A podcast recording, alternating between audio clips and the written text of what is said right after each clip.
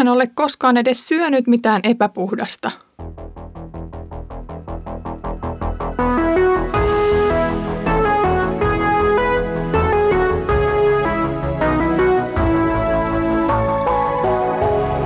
Kirjoitusten pauloissa.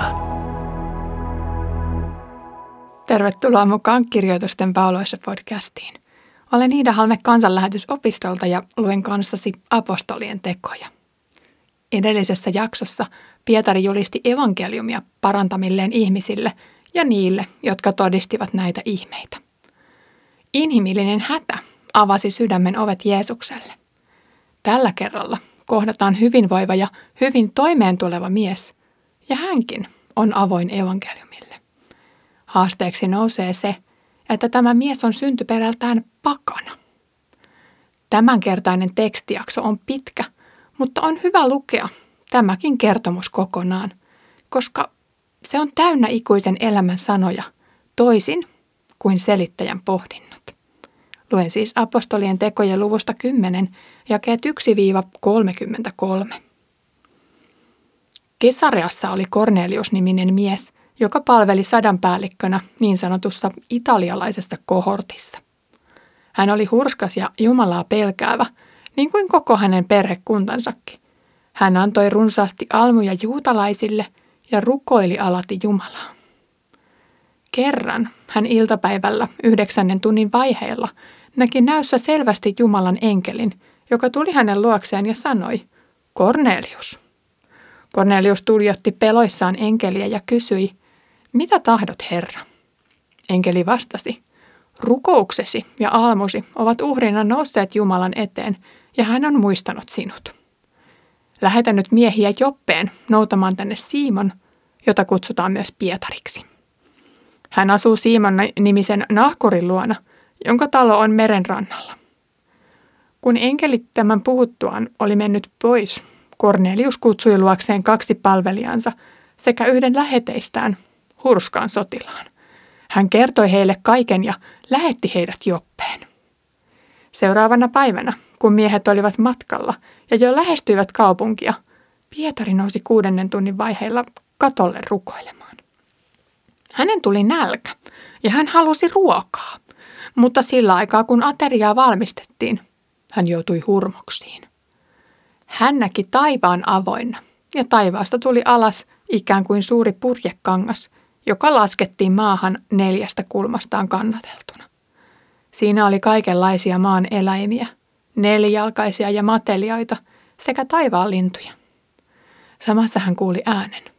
Nouse, Pietari, teurasta ja syö. Mutta hän vastasi, ei, ei herra. En ole koskaan syönyt mitään epäpuhdasta tai kiellettyä. Silloin ääni puhui uudelleen. Minkä Jumala on puhdistanut, sitä älä sinä sano epäpuhtaaksi. Tämä tapahtui kolmesti. Heti sen jälkeen kangas nostettiin taivaaseen.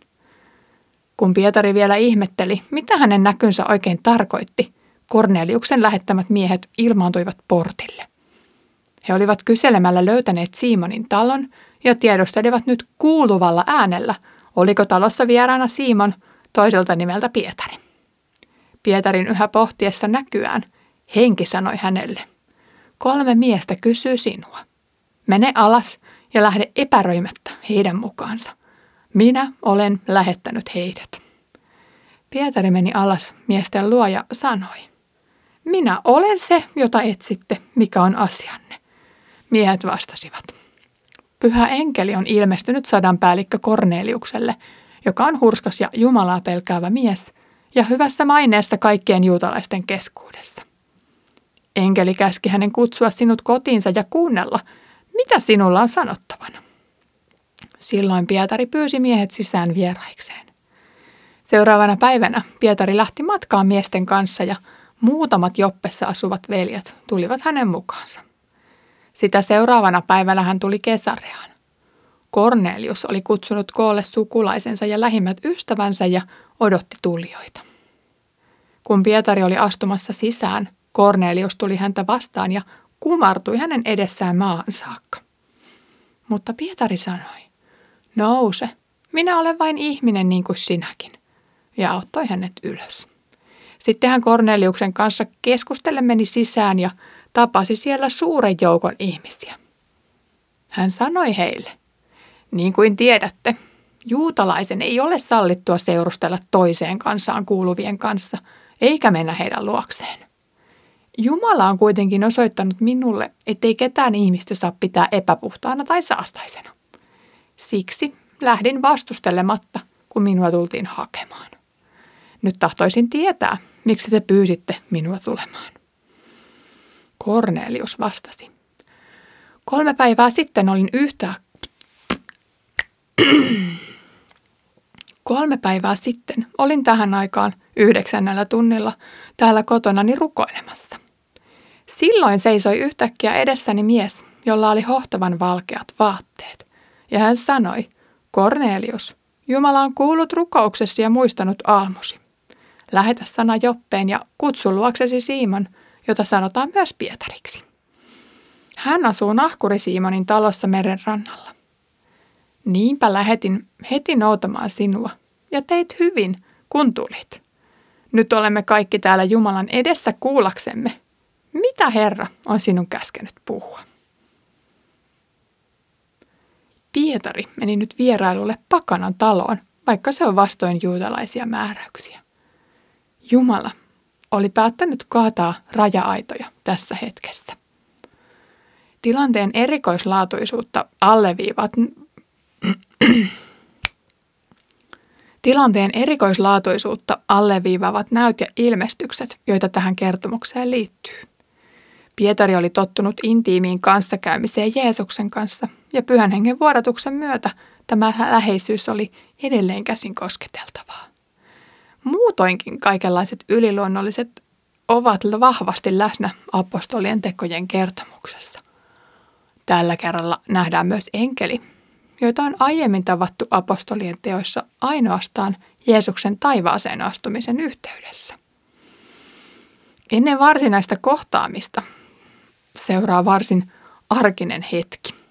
Pietari on menossa rukoilemaan siksi aikaa, kun ruoka on valmis. Kesken rukouksen hän joutuu hurmoksiin, joka lienee Pietarin elämässä suht tavallista, koska tiivis yhteys Jeesuksen kanssa jo vuosien ajan on, on luonut vahva siteen hänen ja tuon puoleisen kanssa. Hurmoksessa hän näkee erikoisen näyn ruuasta. Kaikenlaista Mooseksenlaista kiellettyä ruokaa tuodaan tämän nälkäisen miehen eteen, ikään kuin kiusaus kohtaisi hänet. Tämä ei ole onneksi hurskaustesti, vaan uuden sivun kääntyminen.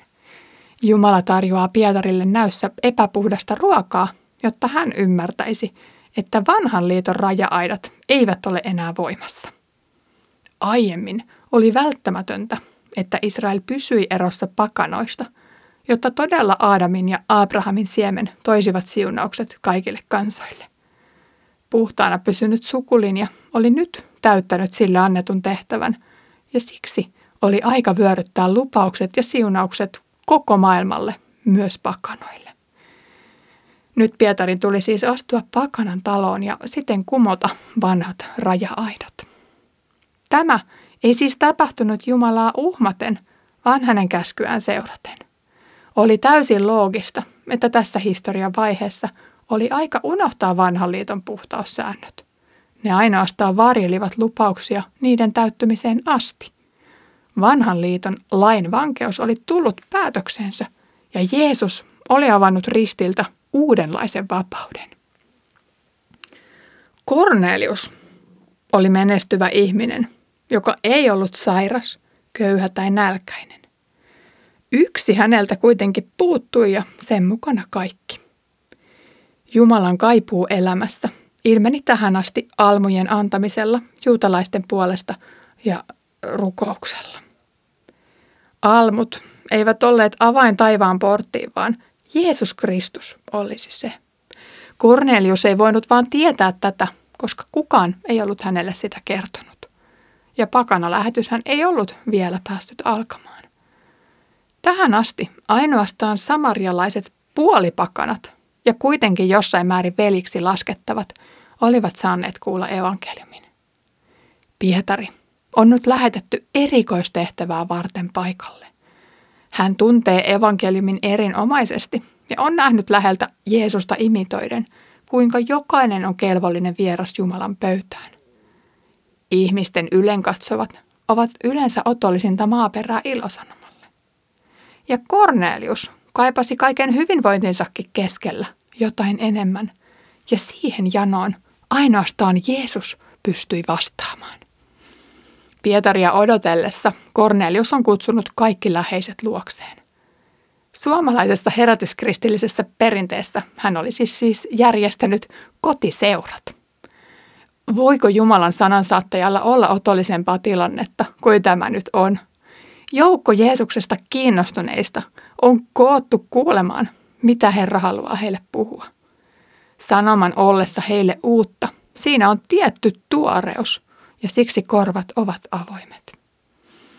Oma rukoukseni esimerkiksi tämän syksyn 2022 mediamission aikaan on ollut se, että jospa edes yksi löytäisi Jeesuksen niiden tilaisuuksien kautta. Täällä on nyt tupa täynnä Jeesuksen sanoja odottavaa väkeä.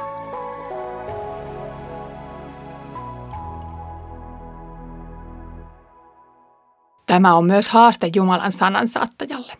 Nämä ihmiset ovat täysin pihalla siitä, mistä kristillisessä uskossa on kyse. He eivät tunne vanhaa testamenttia ja sen lupauksia. He ovat seuranneet juutalaisten elämää ja uskoa vähän sivusta, mutta vaikkapa vierailu synagogassa on ollut heille mahdotonta. Mistä julistaja siis lähtisi liikkeelle, jotta sanoma olisi ymmärrettävää? Niin sanottu kaanaankielisyys on tämänkin päivän julistajien haaste, ja omissa pienissä ympyröissä viesti on ymmärrettävä. Mutta miten puhun niin, että kuplan ulkopuolellakin oleva sen ymmärtäisi? Kiitos kun sinä kuuntelit tänään kirjoitusten paoloissa podcastia ja toivottavasti ymmärsit sen, mitä sanoin. Tällä kerralla Pietari sai kummalliselta tuntuvan käskyn mennä pakanan luokse. Ja huomattiin, että oli aika siirtää lupaukset ja siunaukset myös pakanoille. Vanha liitto oli todella rauennut ja tullut päätökseensä. Miten Pietari voisi puhua ymmärrettävästi näille ummikoille? Siitä me kuulemme seuraavassa jaksossa. Tulevana viikonloppuna olen mukana. Se löytyi missiotapahtumissa ja pyydän, että rukoilet puolestani. Ja jos haluat kuulla kuulumisia, siitä voit tilata ystäväkirjeeni. Mutta nyt Herramme Jeesuksen Kristuksen armo, Isän Jumalan rakkaus ja Pyhän Hengen osallisuus olkoon meidän kaikkien kanssa.